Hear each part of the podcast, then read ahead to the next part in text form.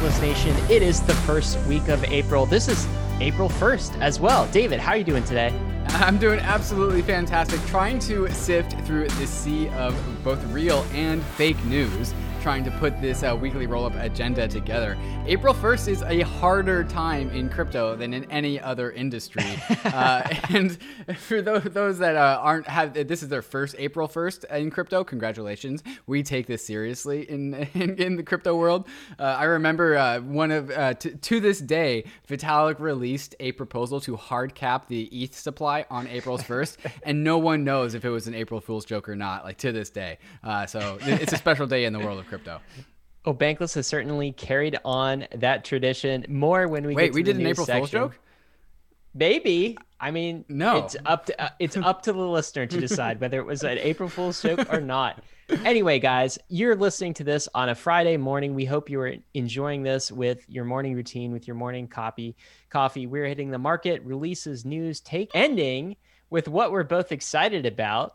Um, the schedule. This comes out every Friday morning. We release it on YouTube. We also release it on the podcast. David, you ready to get to the markets? Let's do it. There's so much to talk about in the markets. All right, David, let's talk about Bitcoin, King Bitcoin. How's Bitcoin hanging in this week? Almost above $60,000 once again, $58,940, fluctuating in that very high $50,000 range. Um, and hopefully, we are breaking through all time highs with Bitcoin sometime soon. Traders are getting bullish, the market is getting bullish, uh, but also Bitcoin not being the leader this last week. That is an interesting story as well. All right, well, tell me who the leader is. Actually, I'm going to flip to it. Is ETH the leader, David? I think ETH is the leader. Still, also not at all time highs, but closer to previous all time highs than Bitcoin. Ether coming in hot at $1,968, $1,968 a strong show of force from the the low low price of sixteen hundred dollars that we started uh, this week at. Um, for the the entire uh, this last week, it's been up and to the right. Uh, sentiment really brewing positively for Ether. ETH2K, my friend, I'm excited to get back out the party hats and celebrate another 2000 milestone. We'll see if it hits this. Maybe it will have hit this by the time you listen to this tomorrow morning. David, let's move to total locked value in DeFi.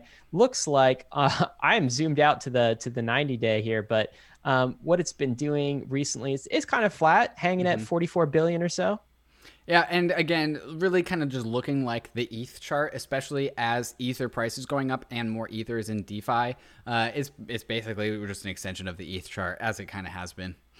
All right, let's talk DPI. And I hope you tell us whether it's DeFi season or not, or maybe we're in this in between world. What is DPI doing this week? Yeah, DPI $430 at the time of recording. I believe it's down versus Ether over the week. Uh, and that's always, to me, the more interesting metric uh, DPI versus ETH. But DPI versus dollars doing a, strong show of force. Uh, not as high as its previous all time high, which I believe is around $480. Um, but still, uh, if you're in DeFi tokens, you are doing doing pretty okay doing doing pretty okay. And someone corrected me actually uh, last week. I, I think I said there were ten tokens in DeFi. I believe there's now twelve tokens mm, in DeFi. Of course, in the DPI rather, um, new tokens get added to the DPI all of the time. They have a methodology. They have mm-hmm. a criteria for doing that. You can read all about it uh, somewhere else.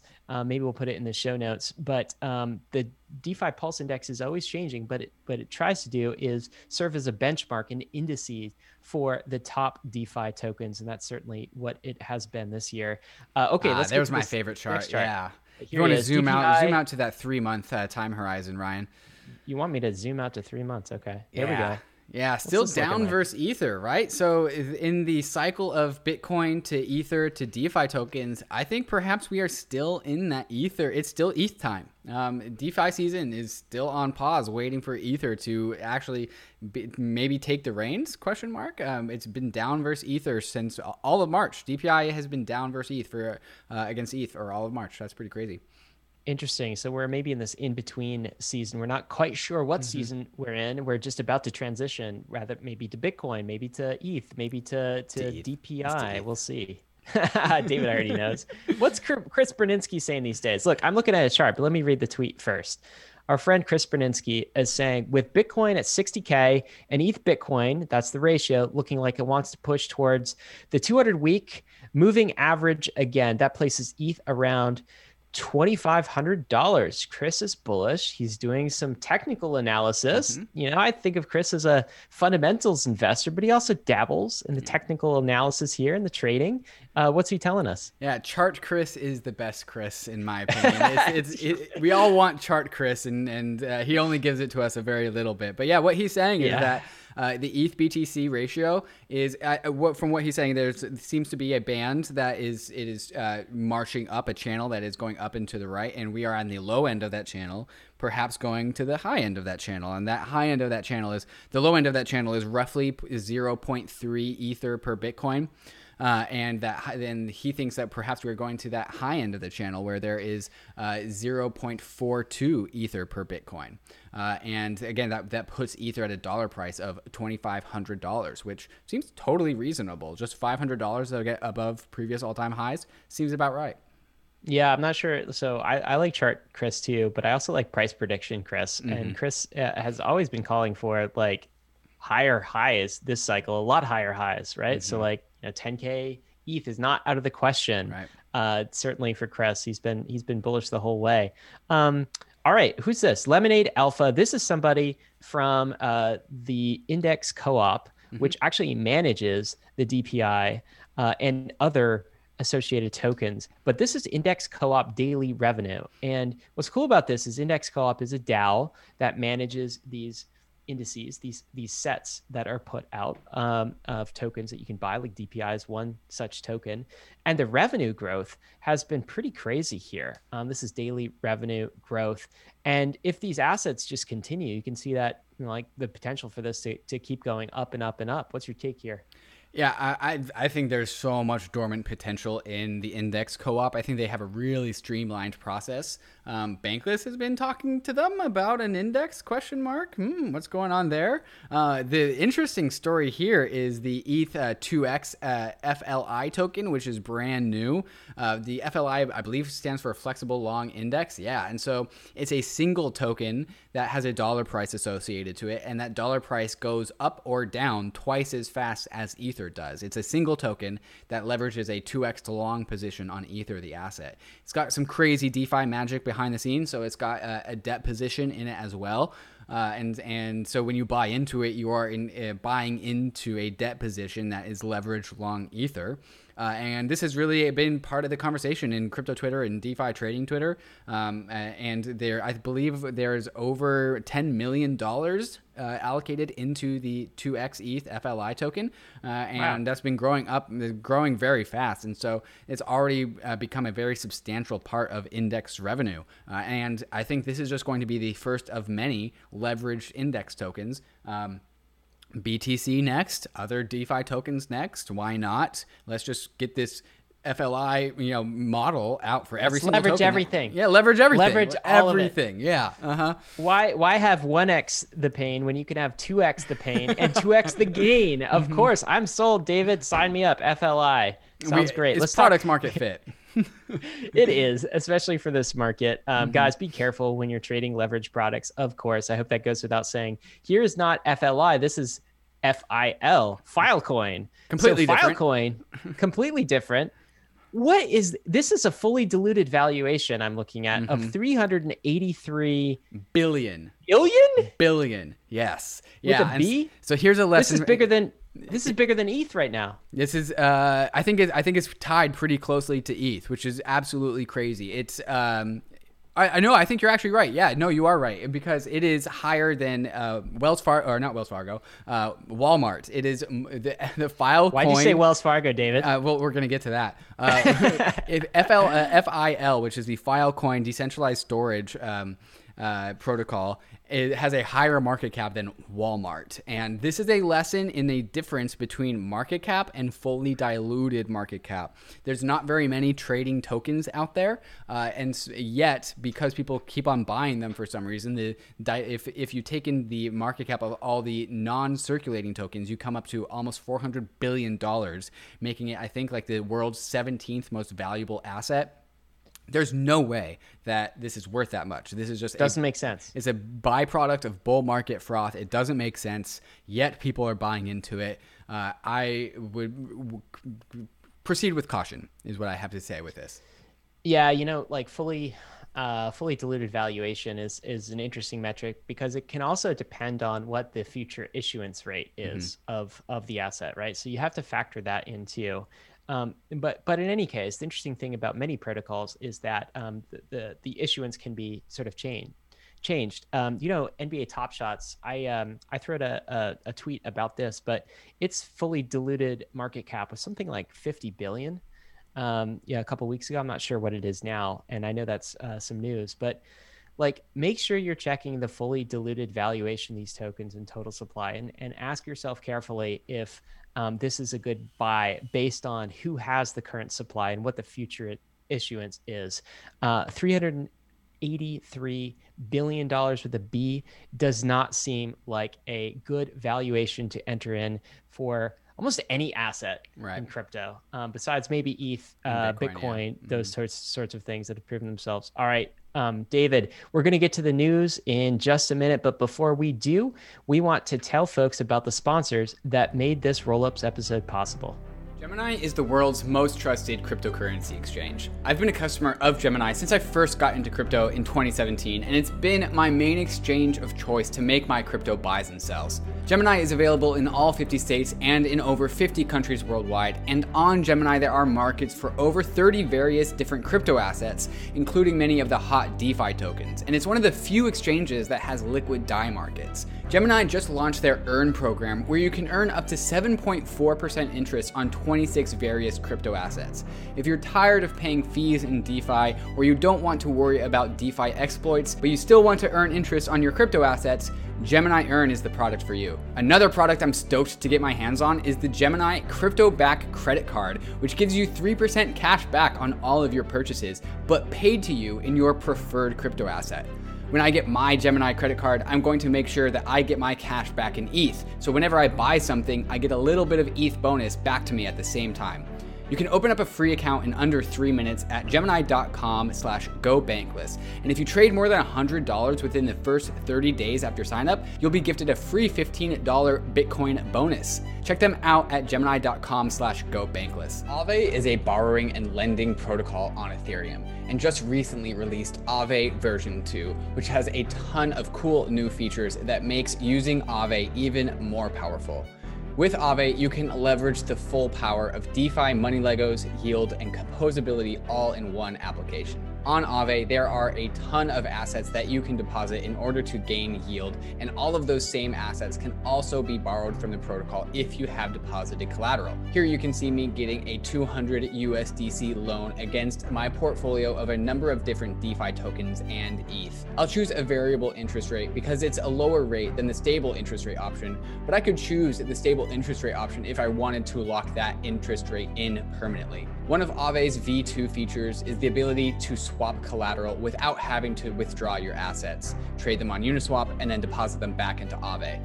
Aave does all of this for you all in one seamless transaction, so you don't have to repay loans in order to change the collateral you have backing them. Check out the power of Aave at aave.com. That's A A V E.com.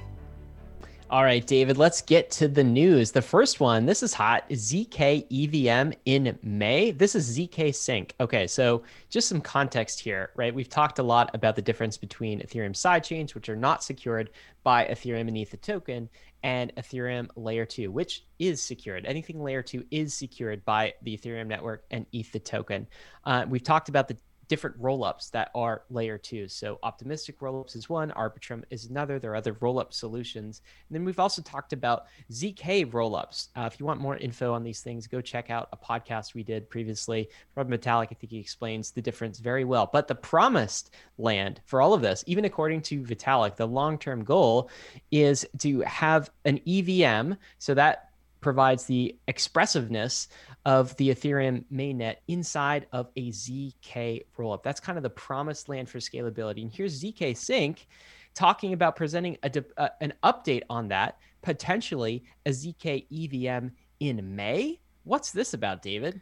Yeah, the, this uh, this gets into cryptographic magic, which is a little bit beyond me. But they are, are implementing a mainnet version of zk Sync, which has much more full feature, uh, which is much more full fe- featured than I think we initially expected to be coming this year, which is kind of crazy. Uh, included uh, in this is NFTs are available on zk uh, zk Sync, which is not something that I thought was anywhere close because NFTs are harder uh, with zk rollups. Um, but the fact that, that this is getting announced sometime soon is pretty crazy. Uh, the, the the through line here is there's always going to be some sort of tug, in, tug of war between something like optimistic rollups and something like zk rollups, uh, and each one is going to provide its own benefits and merits at some sort of timeline. And it seems like this timeline is maybe getting moved up. Yeah, it's awesome because all of these layer two solutions are uh, competing. They're rushing to get out the door and to develop and build on top of it. So the public testnet for ZK Sync is in May 2021, mainnet August 2021. I haven't looked into all the details. Not sure how full featured it's going to be, but it is exciting nonetheless. The prospect of a ZK rollup with an EVM inside of it. Um, let's just talk about Ethereum's layer two. DeversiFi put out this fire tweet, which just puts a bunch of logos on the screen and categorizes these logos infrastructure, you know, uh, wallet, swap, everybody in the Ethereum ecosystem that is working on layer two specifically. David, if I'm a competitor and I'm looking at this slide, right? Maybe that gets to our meme of the week. Hint, we'll talk about that later. If I'm looking at this slide, right?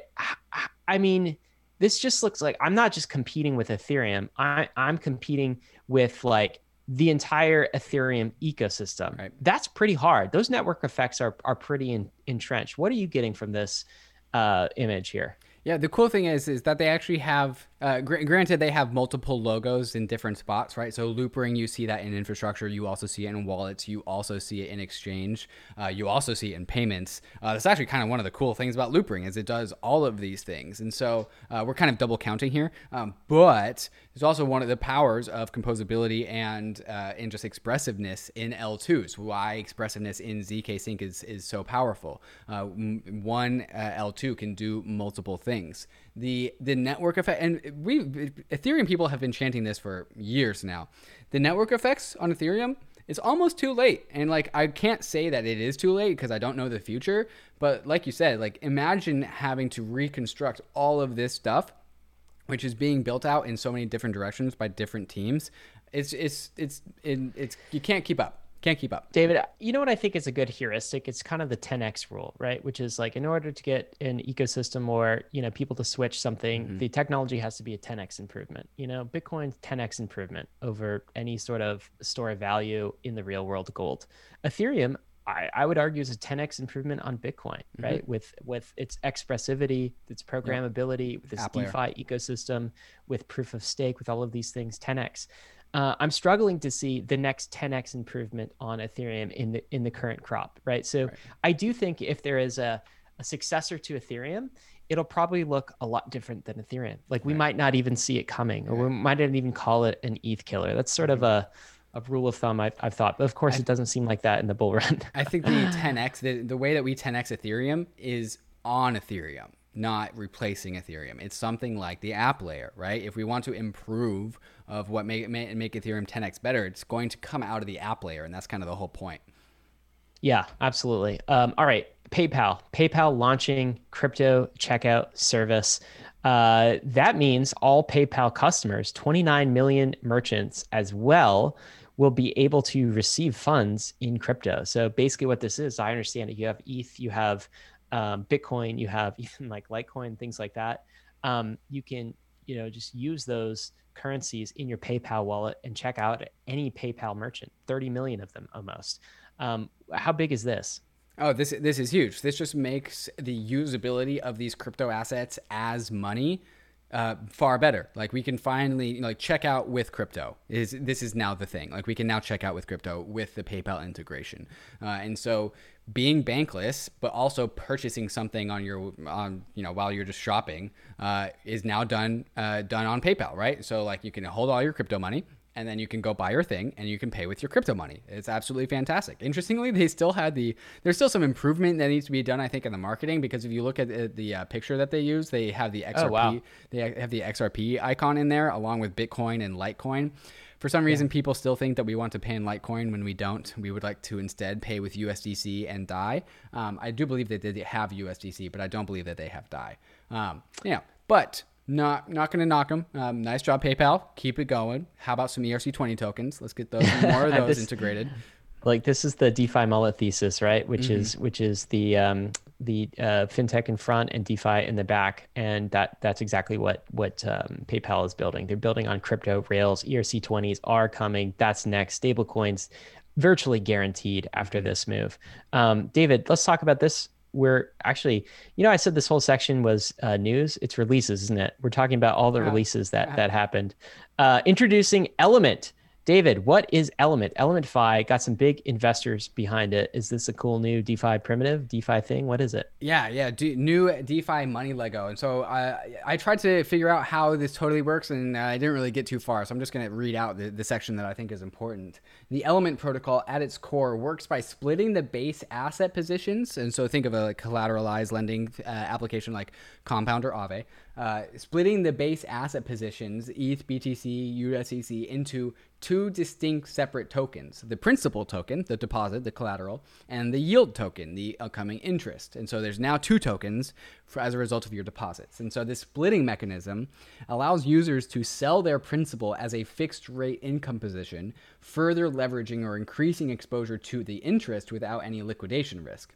Uh, the competitive activity, along with custom curve built, a custom curve built on Balancer V2, is what drives the high fixed yield markets, bringing liquidity to fixed income yield while minimizing slippage and fees as the discount decreases, ultimately up opening the door to a number of new DeFi primitives. So more surface area is my takeaway. There's uh, now instead of just like depositing collateral into Aave and then that being a position, now we are more granularly able to talk, are we talking about the principle of that position or the yield of that position and which one of those do we want to build off of now we have tokens to build off of each so that's pretty cool yeah fixed fixed rate income markets like we have a very a lot of variable interest rates so if you deposit in Aave, right mm-hmm. like you know your interest could be 5% one day could be 10% the next could be 2% the next right um, getting to fixed income rate um, assets is is important it's all part of the the the um, movement that we're seeing in DeFi, which is speed running traditional finance. Um, mm-hmm. Um, so that that's what's happening next. Speaking of which,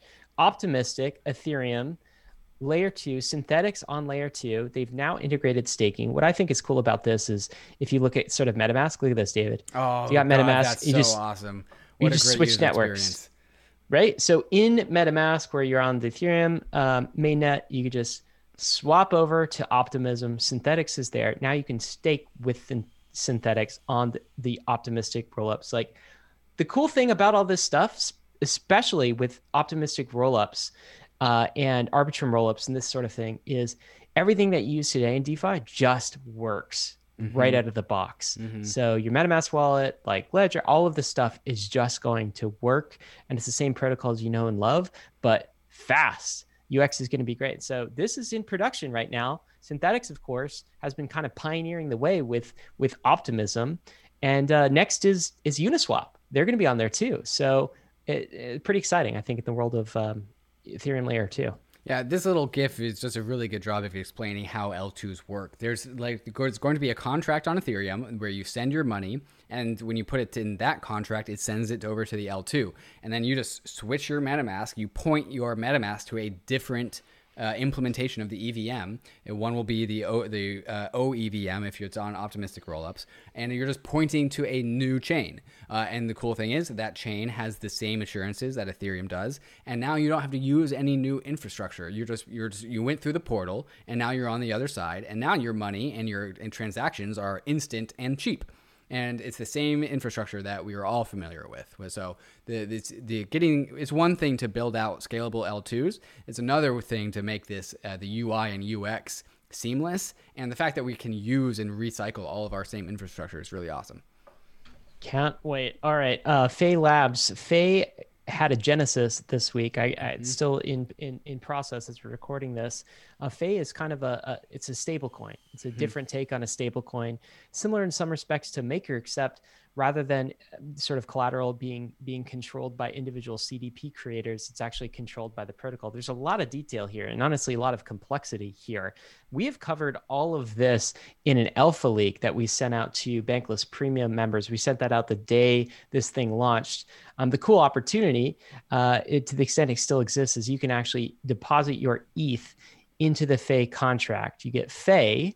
Uh, but you're also rewarded in Tribe Genesis tokens. These are the governance tokens for the Fei protocol. I know a number of uh, folks in, in the Bankless community have have tried this out and and used this uh, and are excited for this kind of you know quasi elements of a fair launch the governance community getting distributed to the early genesis believers of the project. I'm not sure where Fei ends up. There are a ton of stablecoin solutions these days david but like we're super excited to see the innovation in stablecoins because ultimately we have to move from stablecoins like usdc and tether to crypto backed stablecoins that are 100% uh, trustless and decentralized. And this new crop seems to be moving in that direction. Things like RAI, you know, mm-hmm. you said this last week. RAI is being a real stable coin rather than crypto dollars. So it's exciting to see these sorts of things. Yeah, yeah, absolutely. And uh, it's just fitting in the thesis that what can be built will be built. Uh, on Ethereum, and uh, this is not built yet. The I believe the contract will finish uh, receiving Ether by end of my Saturday, end of US Saturday. Um, and so you, as a listener to this on Friday, have roughly one and a half more days to figure out if you want to be a part of this or not. Do Absolutely. All right, David, you ready to get to news? Let's do it. What are we starting with? Fin- are we news. finally announcing? We're announcing it. All right. We sold yeah. out. Bankless acquired by Wells Fargo was the headline published. Congratulations, on... Ryan. All right, so this was published on April 1st. Mm-hmm. Okay, April 1st, right? Keep that in mind. And the title of this Bankless article, I sent it out. Bankless acquired by Wells Fargo. Dear Bankless Nation, huge news today. Huge news. Break up with your bank has been our mantra since day one. But today I'm happy to add a slight addendum to that mantra. Blake, break up with your bank and join Wells Fargo. Bankless has been acquired by Wells Fargo. Okay. so I sent this email out because it's April 1st. It's April Fool's Day, guys. Uh, sent sent this out. And um, look, man, I didn't think it was super serious. Like there were a lot of, I mean, um, hints that this is all a joke. Not and, everyone got the joke. I know. So it's crazy. Yeah. So my uh, we've been recording basically all day today. We've had like two uh, mm-hmm. big long episodes, and uh, I barely got into my email, but I looked at it a couple of times, and my email is wrecked. We got some haters. Like there is a there. So well, it's a combination. So some people are like, I was mad at first, but then I got the joke. Well played, guys. Mm-hmm. Um, that's probably 75% of people. And 20% of people are just like, F you, you guys sold out. This is terrible. Unsubscribe, cancel my subscription. um, I hate this, right? And it's funny because there's another 5% that are like, congratulations, guys. Well done. Pat yourself on the back. You made it. Uh, How much so, did we sell Bankless for, Ryan? Oh my God. Well, it wasn't even disclosed in this email, uh, in this in this newsletter, so uh, undisclosed. Um, Can you imagine like, what Wells Fargo would want even to do with us? Wells Fargo has been the trope for us, like yeah. from the very beginning uh-huh. of of being sort of the um, like the bank that we're trying to get away from. Nothing against Wells Fargo. I actually have a Wells Fargo account. Yeah, so do I. Funny. okay. And then there's this picture of you standing in front of a Wells Fargo that mm-hmm. like you use as your profile shot, which you know, no, that is that is the new link. leak information is that oh David's profile picture is actually in front of a Wells Fargo bank. That is true. Yep. That was not a joke. That is a real thing. so guys, if you're if you're part of that 20% who's angry about this, don't be. This is an April Fool's joke. Bankless is not selling any of its media assets. Will never to Wells Fargo or any other bank. This is not what this movement is about. Uh, if you're part of the 75% who got the joke, thank you. I'm not sure. It's too it's too early to to know whether I like I regret sending this out or not. I think I think it was okay, but um, we definitely lost some people. And if you're part of the five percent congratulating us, like I don't know why. why? what is the don't congratulate us? We don't deserve that. yeah, we don't deserve that. Um, anyway, it's good to see that the 20% of the bankless community as well uh, is holding us accountable for not selling out on our mm-hmm. core beliefs here. Yeah, that's exactly um, right. David, optimism. Right, back, back, talk, back, to real news. Back to the real news. Okay, that was some of the fake news David alluded to. Um, back to real news. Optimism launch moving from March to July. Okay, so we are talking about how bullish we are in layer two, but now here's Optimism um, announcing another delay. Are you worried about this? Uh, well, yeah, yes and no. Um, I wanted optimism in March. I was calling it optimistic March. Um, but the, what I've gathered is that um, be when they uh, do finally release it in July, it's not going to be the same release that we were going to have in March. It's going to be with everyone. There's going to be a full suite of applications in July. That that's my takeaway. I, that is not something I verified with the optimistic team, but that's what I've gained from from reading the, through the through lines in their posts. Is that when they do go live, it's going to be with a whole entire just suite of fun things to do. Um, so yeah, I will I will be patient uh, and I will excitedly anticipate their launch in July. Yep. Well, um, the Uniswap team put the pressure on too. They said Uniswap v3 is launching May 3rd, and then Optimism shortly after, an optimistic version of Uniswap v3 shortly after. So hopefully, shortly means sometime in July. Uh, and we will see. Hopefully, it's an even stronger launch at that point in time. Mm-hmm. Um, David, this has been kind of the news of the week. Uh. Visa now settling payments in USDC, uh, of course, is a stablecoin on Ethereum, settling payments on Ethereum. They're doing this through the crypto.com Visa card. I guess previously this the settlement of the crypto.com Visa transactions happened in the old traditional banking system. And this is here Visa saying, hey, it's okay. Why don't we just settle USDC on Ethereum, on the Ethereum mainnet through our custodian? I, th- I think they're using Anchorage as their custodian. But David, this is just like, I think it's it's a small step in some ways, but it's a, um, a highly significant step because this is the largest payments company, largest credit card processing company in the world, effectively settling transactions for the first time on the public Ethereum network. To me, it means Visa is becoming a sidechain of Ethereum. Of course, people will say, like, that's hyperbole. You can't say that. You're exaggerating things. But this is how it starts, man. It starts with one settlement. And then what's it going to be next? What are we going to see next? Yeah, and it's take? not it's not just like if, uh, you know Visa would be like, oh, we're you know let's gut all of our old infrastructure. Yeah. we use Ethereum now. Like like no, that's not what's going on. Perhaps that was that's what happens in 40 years, maybe 20 years, maybe less. But the way that this starts is that Visa puts one transaction a day on Ethereum to settle up, which is where they are starting, and then they are will learn about how they can use Ethereum block space to manage payments. And they the Ethereum block space is really advantageous for people that want to settle payments. And so it starts with one transaction a day, but Visa will find a way to make use of Ethereum's block space to better suit their offering that they have as a payment provider. Um, and perhaps that even includes going on to a, a, an L2 rollup or doing just other things. Uh, and so this is the foot in the door that will, in my opinion, lead to a just a much longer, larger, uh, more uh, rich relationship between Visa and Ethereum. Yeah, I think so too. And and some people, uh, when I tweeted this out, said, "But what about the ETH gas fees?" Here's the thing: a company like Visa doesn't care about a fifty dollar gas fee when it's settling billions in transaction volume. Right? Think of the Visa network as an entire sidechain, mm-hmm. and in one transaction on Ethereum, they can literally settle billions worth of a stablecoin value, right? So they don't care about a $50 transaction here or there. This is an entire side chain doing the settlement.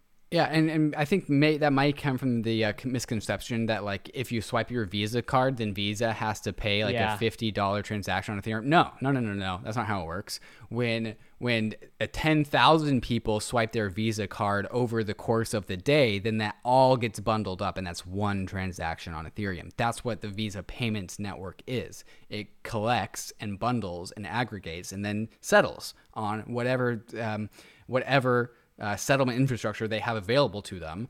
Uh, usually that's banks, but now it's also Ethereum. Visa's going bankless. Yeah, yeah, absolutely. And um, I mean, this is back to something we've said uh, for for a while is that transactions on the Ethereum network will become more and more economically dense. So more mm-hmm. and more value per transaction will be settled. All right, David, let's uh, let's move to this next um, uh, tweet. Well, actually, this is sort of a, a, bit of news. So Tether just released some assurances that they are fully backed. This has always been a question: Is Tether fully backed or is it not?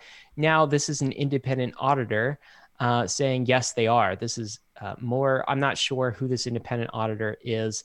It almost doesn't even matter who. Do we have is. to trust um, this independent auditor, Ryan? That's the point. We have to trust this independent auditor. Um, you contrast that to another stablecoin, which is the DAI stablecoin, and all of the backing is is is is basically uh, transparent and open and evident and auditable on the Ethereum blockchain. And that happens every 13 seconds. Every time a new Ethereum block is released, uh, we have the assurances that DAI is is backed. We don't need auditors. I just thought this was an interesting juxtaposition between, you know, Tether, which is kind of in this in between place of not really being DeFi. It's sort of a like a tokenized version of traditional finance, and DAI, which is purely a DeFi protocol. And uh, man, it's it's so cool that um, like you know we could show the difference in stark contrast here.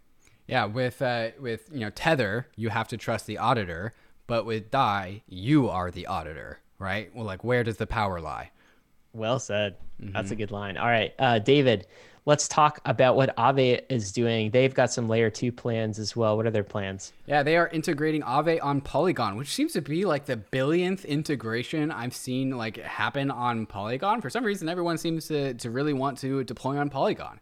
It's uh, here, you know. It's yeah, here and it works. it's works. True. It's true. Um, and so I guess congratulations to Polygon, and uh, I'm looking forward to moving my Aave position over to Polygon because every time I do anything on Aave, it costs like hundred and fifty dollars, which is ridiculous. Yeah, that's no fun. Got to go to layer 2 mm-hmm. All right, David. Uh, let's talk NFT stuff, oh, man. God. This. Do you see the? Did you see the SNL on NFTs? This mm-hmm. is actually a great explainer. Like my wife watched this. Like uh, I was like, if you want to understand NFTs, don't listen to Bankless. Watch this SNL skit. oh, Should I play wow, it? It hurts. Uh, yeah, sure. Let's watch a, a short little clip. Now what the hell's an apparently cryptocurrency? Everyone's making so much money. Can you please explain what's an NFT? I said, what the hell's an NFT? It's like real life Monopoly. Everyone is doing it like Gronkowski. Can you please help? NFT. Son, I didn't understand a word you just said.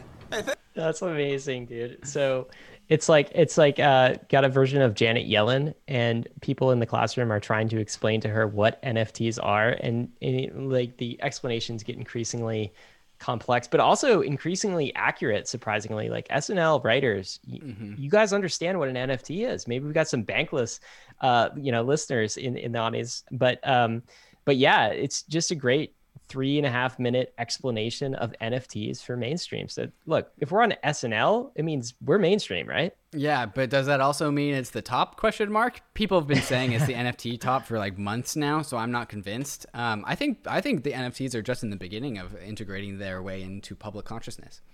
Well, Michael Jordan agrees with you. So Michael Jordan oh, just oh joined uh, a $305 million investment in NBA Top Shot. So, this is the NFT platform, the NFT train um, produced by Dapper Labs. So, what's your take on this, David?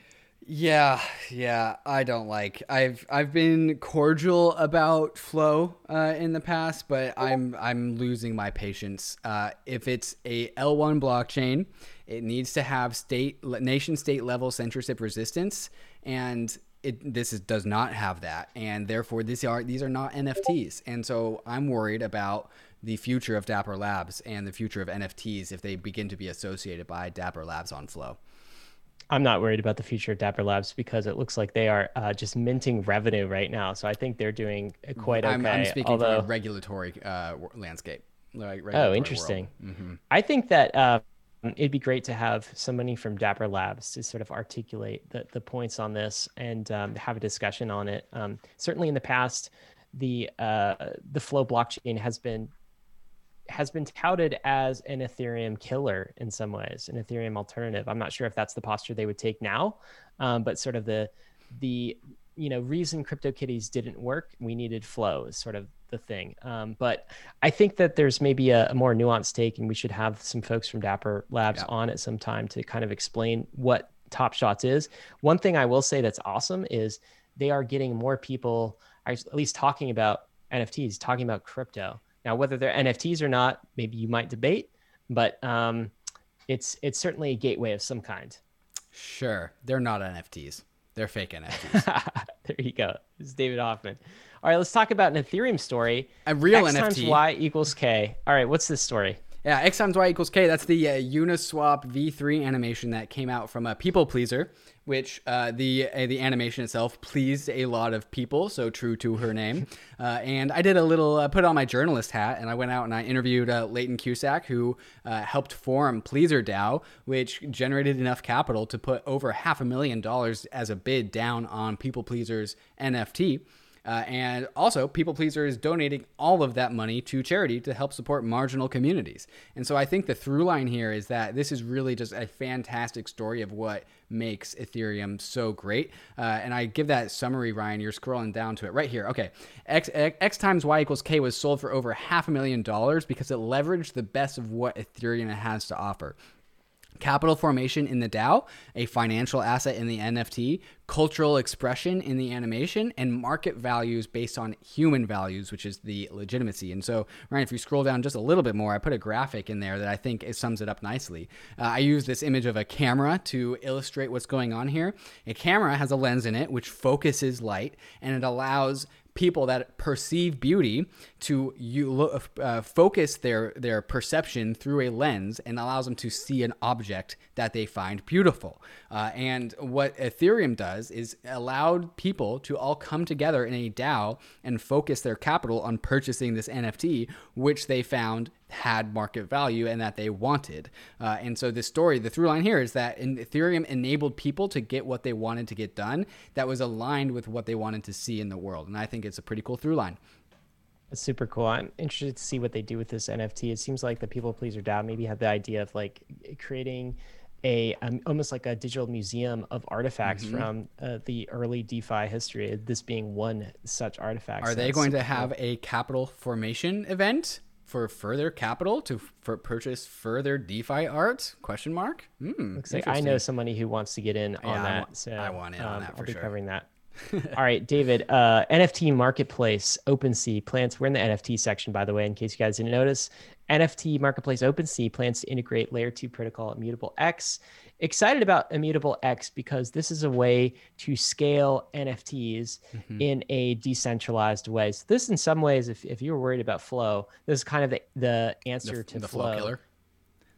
It's backed by Ethereum. It's secured by Ethereum. Maybe Flow is a different thing. I don't know if they kill each other, but but yeah, it's definitely the answer, the Ethereum native answer to uh, Flow. It looks like OpenSea is planning to integrate immutable into their protocol. When we talked to OpenSea, Devin from OpenSea, they they seemed really open to uh, integrating everything, though. I'm not sure that they had a bias in one direction or the other. I'm sure they're going to have Flow on there. I'm sure they're going to have Immutable X. I'm sure they're going to have every other chain that has NF- so-called NFTs. Yeah, OpenSea is just an NFT explorer, right? And so naturally, as Immutable X, which is a very hyped NFT uh, uh, NFT optimized L2, uh, OpenSea is going to be able to take uh, NFTs that are on your Immutable X L2 and display that as assets that you own on on OpenSea. Um, so that's pretty cool. David, I'm gonna burn through these last ones because want to get to takes with okay. some remaining time. But Bitcoin Goldman is introducing Bitcoin to their high net worth individuals. Feel like Goldman Sachs always knows where the, the gold is, always knows where the money is. Looks like they can see the writing on the wall. Uh, large high net worth individuals want to hold assets like Bitcoin, so they're offering them that service. I always feel like I, I see a headline like this uh, in in most bull cycles, Goldman's doing something in crypto. Uh, maybe they're for real this time. This is one on regulation, but Coinbase has paid a fine to the CFTC for some purported wash trading. Uh, and I guess a related story to this, I'm wondering if you could link them. Coinbase's direct listing, again, they are IPOing. They're going to uh, list directly on the Nasdaq, and that's actually planned for April 14th. That's which I close. didn't know this is like breaking news i feel like or this is new as of for for me today are those two bits of news related? Yeah, probably. Uh, I, I'm guessing that Coinbase needs to come clean because it's about to go public, and so perhaps it made the mistake of allowing wash trading on its platform in its early days, um, and so now it's atoning for its sins. And so it's coming clean to Uncle Sam, so it can go public. Uh, and I think this is a, a lesson in long term uh, playing long term games. Uh, and so Coinbase, uh, regrettably, for a short period of time, forgot to play long term games and now had to pay a fine. Uh, and so perhaps this is a lesson to be learned for every young upstarting project or company or whatever. If you don't play long term games from the very start, you're going to have to pay the fines in the future. Um, so play long term games. Yeah, absolutely. Um, all right, let's get to what's next is uh, this is this is maybe the last uh, news item ftx so that is a crypto exchange a crypto bank um, up and mm-hmm. comer almost like a, a binance junior that's yeah, what i think exactly. of ftx mm-hmm. they uh, are getting their name put on the side of a stadium in in miami so a, a major sports stadium um, dude you know what? this reminds me of like a, a banker play um, hsbc slapping mm. its name on the side of, of stadiums, been doing that for a while. Like other big banks do this all of the time. Is this just like a banker move or what is this? Yeah, the difference here is that FTX is an unregulated offshore exchange that is serving US customers in ways that it should not. And so my my mind goes to the Icarus metaphor, flying a little bit too close to the sun, Sam Bankman. now now uh, US regulators has definitely heard of you if they're if they're attending that stadium. David, uh, let's get to takes in just a minute. But before we do, we want to tell you about the fantastic sponsors that made this Rollups episode possible. If you are looking for a product that connects your fiat bank account with DeFi tokens and products, you need to download the Dharma mobile app. Dharma is a non custodial smart contract wallet and comes with a bridge that connects you right into your bank account. Dharma is the fastest and most efficient wallet between your fiat in your bank account and any token on Uniswap, or even any vault in Yearn. With Dharma, you can get over $25,000 per week into the DeFi universe, and you can do it non custodially. If you or anyone you know is hot on DeFi and you're trying to get your money into a DeFi investment, Dharma is the place to go. Signing up and going through KYC is an absolute breeze. It took me just under three minutes, and after signing into my bank account via Plaid, I am now just one transaction away from any token that Uniswap has to offer. Go to www.dharma.io. That's D H A R M A.io. Download the Dharma app and get yourself unbanked today. If you want to live a bankless life, you need to get a Monolith DeFi Visa card. Monolith is both a one two punch of an Ethereum smart contract wallet as well as an accompanying Visa card that lets you spend the money that you have in your Ethereum wallet wherever Visa is accepted. It's really a fantastic tool that lets you use Ethereum for what it does best, which is holding and managing your financial assets, but also keeps you connected to the rest of the world's payment rails. Monolith also offers on ramp services for getting your fiat money into the world of DeFi. So it's trivial to top up your Monolith card if ever you need to, and your deposited money goes straight into your non custodial wallet. So your money is never held by a centralized intermediary because your Monolith wallet is native to Ethereum. Monolith helps you transcend both the legacy and the crypto worlds because the money that you hold in your Monolith wallet has the power of DeFi behind it. Swapping assets on Uniswap or earning yield in DeFi is at your fingertips. But with Monolith, so are the groceries at your grocery store or the coffee at your coffee shop. Go to monolith.xyz to sign up and get your Monolith Visa card today. All right, David, you ready to get into the hot takes? Hot takes, let's do it. My favorite. All right, Niraj has always got some hot takes. So he, he's talking about um, and NFTs, and he's saying, he's like, who's buying all this shit? Uh, and this is the response. Maybe, maybe, you should read it and, and give me the interpretation here. Yeah, I this. I thought this was really interesting. This is a really good point. What if art people bought stupid shit all the time, but already, but blockchain lets us see how large that market actually is? Like, wow, actually, a really important point. Like, what? Like all these stupid NFTs that are that are being bought. Well, there's a lot of stupid art out there too. Maybe the only difference is that it's actually just transparent, and we get to see all the stupid shit that people buy because it's art. Like maybe that's what's going on. You're just saying who's to say what's stupid and what's not. Sure, sure, yeah. Because the mm-hmm. market kind of decides. Although a Ja Rule, Fyre Festival, painting, that sounds pretty stupid to me. It sounds pretty stupid to me. but not It to draw sold rule. and it sold for 122k. So uh, there's an element of like values in the eye of the beholder, particularly for NFTs. Mm-hmm. What's this ne- next take? Oh, dude, this was on a, a great Reddit thread that Right. was actually, I think, inspired by our ultrasound money post, and um, Vitalik kind of led the thread on r slash Ethereum. But what's the take here? Yeah, the the take is that uh, this is from Bobot on our our Ethereum. Uh, is it possible that proof of work was needed as a way to create the preconditions of token value and decentralization that make for a successful proof of stake? This is something that we've mentioned on the Bankless program here or here and, and la- later. Proof of stake is not actually a distribution mechanism; it's a security mechanism. Proof of work is by proxy of its inefficiencies a distribution mechanism because Bitcoin is uh, Bitcoin is secured by sell pressure on BTC. Miners have to sell the BTC they make, and this is a distribution mechanism. Bitcoiners like this because it prevents any one miner from just having a, a monopoly on on not having to sell any of their BTC. Um, and so the, the the second half of this take is that I keep uh, he says he or she says I keep thinking back to Netflix spending many years mailing people DVDs as a way to build a streaming service.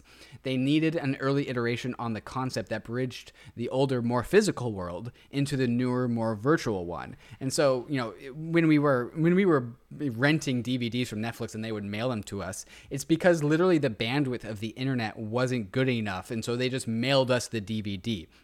And so the the uh, the corollary here is that uh, proof of work is this kind of old system that's rooted into the physical world that's not yet optimized for the virtual world. But now with proof of stake, we do have that optimizations where we can instead of mailing DVDs, we can just start streaming. Uh, I like the parallel here. Yeah, I like that analogy. I'm with it. I got it. Let's uh let's go to the next one. So this is from uh, Jacob um, from Twitter. So just a reminder, Vitalik coined Ethereum as the Lego of crypto finance in 2014. Here, David, I thought you came up with the money Lego meme, but apparently Vitalik front ran you in 2014. Lego of crypto finance. Yeah, Money Um, Legos is more catchy though. Yeah, it's true. You perfected it. Well done, sir. Uh, second, the white paper calls out DeFi as the first category of applications for Ethereum. And I think his point is this critics will tell you that Ethereum's narrative keeps changing, and quote, no, you just caught up, sweetheart, he says. Nice, a little nice. sassy there. Mhm. Um, I look, man. I, I've never understood that that that critique that Ethereum's narrative keeps changing because no, it hasn't. It's always been about DeFi, um, always from the very beginning. Right. Like I've, I, hopefully, if if you're listening to this, like go back and read the white paper. And these are use cases that Vitalik talked about in the white paper, decentralized finance use cases that are coming to fruition. Have come to fruition. Money Legos was predicted in 2014. This has always been partially about a decentralized um, money system, money platform, a bankless money system. DeFi was always part of the vision. I think one thing that might be true from the critic's perspective is that the ETH narrative, ETH the asset, that narrative has changed. Sure. And to that, I would say, okay, fair enough, right? When ETH was presented, it was very much presented as um, an asset to pay for Ethereum transactions, almost like a cryptocurrency to pay for a commodity. And the commodity is Ethereum block space. That's changed. But the reason it's changed is because people started using it as money, David. That's why it changed. Uh, you know, it, it changed because the use case changed, uh, essentially. It didn't change because, like, some mastermind is trying to pull one over on you and, and sneak in new narratives, right?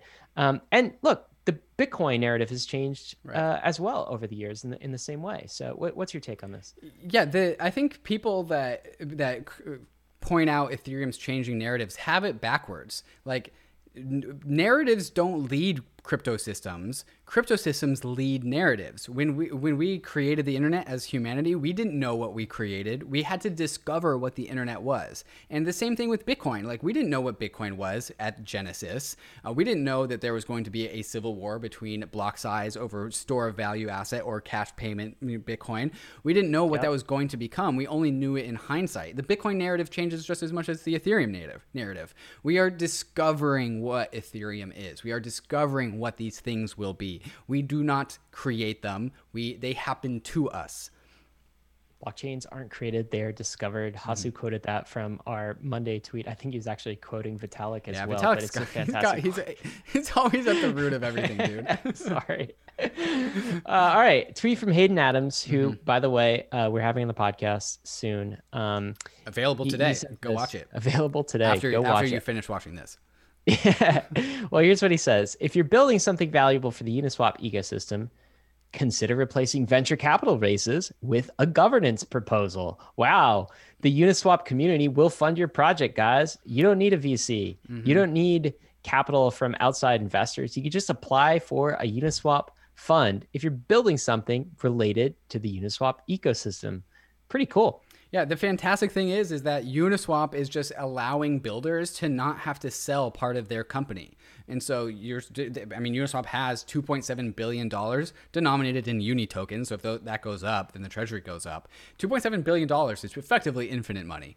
Uh, and and so I think this is a great a great just it's part of the whole like cool stuff about Ethereum is what does this enable? You don't have to sell out your company. You can just go get free money from Uniswap if you are build something that is in alignment with what the protocol wants. Let's talk about cool stuff. Crypto culture is tight. Crypto culture that, is David. tight. That is Why'd you say why why is why is that your take? Why is it tight? What's awesome about it? We we have funny jokes, we have funny memes, we have funny lingo, we have a good time. We don't have to sell our companies because crypto culture is tight. We just apply for grants. Uh, we we exist on the internet. We have digital relationships. We are pioneering what will be, the, in my opinion, the future of culture uh, of humanity and it's going to be digital it's not going to be changing the the legacy culture the the worldwide culture because humans are moving online and so we are pioneering digital culture and it's really tight And we do not have to sell to Wells Fargo. and we don't have do to sell that. to wells fargo who would do such a thing All right, David, let's talk. What are you excited about this week? I'm excited about rugging the Fed. And this idea came to me uh, when I was writing the Market Monday piece, which was uh, about the, the Visa settling on Ethereum. And so this is how we slowly rug the Fed. And Ryan, if you want to go into my article, I, I kind of gave a, a nice little illustration about what this means. And so Visa is using Ethereum as its settlement layer. It's using USDC, um, but it doesn't always have to use USDC. Um, Ryan, if you want to scroll down to that, that first graphic. Um, and so we, we have this Visa just incorporating itself between its its merchants, Coinbase, Bitpanda, uh, Crypto.com, BlockFi, settling USDC denominated na- denominated payments on Ethereum. But but Visa is just a profit maximalist company. They will do what the people want, and they will settle assets even if they're not dollars if the people want them. And so all of a sudden, instead of perhaps settling USDC, maybe we're settling DAI, maybe we're settling RAI, maybe we're se- settling an algo stablecoin that has nothing to do with the Federal Reserve, that's not pegged to the dollar. And so this is how we rug pull the Fed. Like first we get Visa to settle US dollar payments on Ethereum, then we get Visa to settle perhaps DAI on Ethereum, and then we get Visa to settle something that has nothing to do with the Federal Reserve. And then if you scroll down to the last graphic, Ryan, then we have a new bankless, uh, one more, uh, then we have a new bankless uh, infrastructure where Visa is settling payments, and it has nothing to do with the dollar or the Federal Reserve. And that is how we, ru- we rug pull the Fed. You know my response to that is, David. Huh, tell me. I'm excited. Shh. Don't tell them. Quiet, quiet, sir. this is the secret. Not until our plan is closer to conclusion. I mean, but the good thing about this is, um, even if you very much believe in the central banking system in the U.S., I'm not sure that we have a lot of those listeners, but even if you do, let's say you do, um, you know, isn't it a good thing that central banks around the world now have to compete for the people, right? It- they don't carte blanche get to be our reserve currency. They actually have to compete with alternative alternative store of values that the market has created, that the people have created from the ground up. That's going to be a net benefit, even if the the the, the Fed doesn't get fully rugged. The fact that maybe there's the threat of them getting rugged, like makes a better central banking system too. So even if you're not fully into the idea of the the Fed rug pull, like the, the presence of crypto is mm-hmm. going to hold central banks more accountable. And this is a net good thing for society. That's my take. Yeah, but this also is an, an extension out of the sovereign individual thesis, where the ability ability to exit is new, and that is what crypto systems offer. And now we can finally exit from the Fed. Maybe you don't want to exit from the Fed, but like right, like you just said, Ryan, having that option is always advantageous to the people. All right, Ryan, what are you excited about? David, I'm excited about the Hayden Adams podcast. This has been a year in the making, over 12 months in the making. We've been in Hayden's DMs. We've been asking him publicly on Twitter. It's almost become a running joke because it's been like Hayden Adams from Uniswap. He is, of course, the creator of Uniswap. When he coming on Bankless? And uh, he's always been like, "Oh, the time's not quite right." Like soon, but not Soon yet. So- it finally happened. We got him. We got Hayden Adams on the podcast. We actually just talked to him uh, today. And this is a long podcast, two and a half hours long, but we go through the entire history of Uniswap from inception. I think this is going to be a, a story that the history books will tell. Like, in, in line with the the start of Apple Computer, the start of Microsoft, right? Early Silicon Valley companies. This is a story for the ages, and so we wanted to chronicle it well. So we go through that history, and then we talk about Uniswap v3, which Hayden thinks will be even e- even more important to the to the world. Like Uniswap v1, v2 has been just the start on this journey, and he believes that that v3 is kind of the next chapter that's going to send uh, Uniswap into the trillions uh, in terms of in terms of volume, exceeding the S and P 500, exceeding Nasdaq, exceeding the traditional financial exchanges. So go watch it. Uh, David, I guess this is a question to you. I know you're editing, busy editing after this podcast. When's it coming out? Uh, right now, it's available right now. Uh, if you're Ah. watching this on YouTube, go watch it, but not before you watch the meme of the week, which comes next. Shall we get into that? Yeah, absolutely, David. Let's get into the meme of the week. What are we looking at here? Yeah, so DeversiFi put out that fantastic uh, ETH Ethereum L2 ecosystem, and they also released their Cardano ecosystem as well. Look at it. Oh, it's nothing. No, there's nothing there. There's a skeleton. Because Cardano dude. doesn't have smart contracts. Are, are we are, are we being mean here? Is this is this sweet meme or is there a lesson here? I wish when I was getting into crypto back in 2017 and I thought about like a polychain universe of oh yeah every single chain will exist. Uh, I wish somebody would be would uh, was mean to me back then so I would get some some sense slapped into me. Um, Cardano is not a real system. It's not live. It doesn't have contracts. It doesn't have an app layer. It just has Charles Hoskinson who is a bitter developer uh, who is trying to I don't know cl- like gra- grasp for straws for attention. That's my hot take. That's some spice. I mean, the the thing about uh, Cardano is that its its market cap is something like 50 billion, oh, 30 to 50 billion dollars. So it's a massive market cap. It's being valued as if it is a uh, legitimate threat or a legitimate uh, DeFi platform.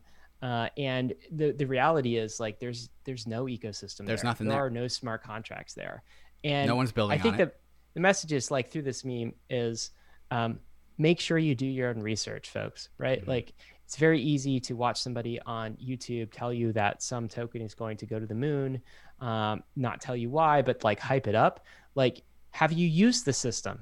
Have Mm-hmm. you ever done anything of value on on a system like Cardano? If the answer to that is no, if you can't even use it, then you got to question what you're buying, right? This has always been core to the the bankless um, platform, the bankless thesis is you only become an informed investor because you use these systems in the real world. And if you're not willing to spend the time to go use the system and test it out and see it do something of value, don't buy it. You're not an informed investor until you do that. You're just buying into a narrative. Narratives can be dangerous. They can be destructive. That's the message here behind the meme. Yeah, that's the that's the nice message. Uh, I, I prefer the mean message, there you go. but Good I won't reiterate it. today. I already said it. Guys, risks and disclaimers. Of course, ETH is risky, Bitcoin is risky, all of crypto is risky. So is DeFi. You could lose what Especially you put in. Cardano. Cardano is really risky, uh, but we are headed west. This is the frontier. It's not for everyone, but thanks for joining us on the Bankless journey.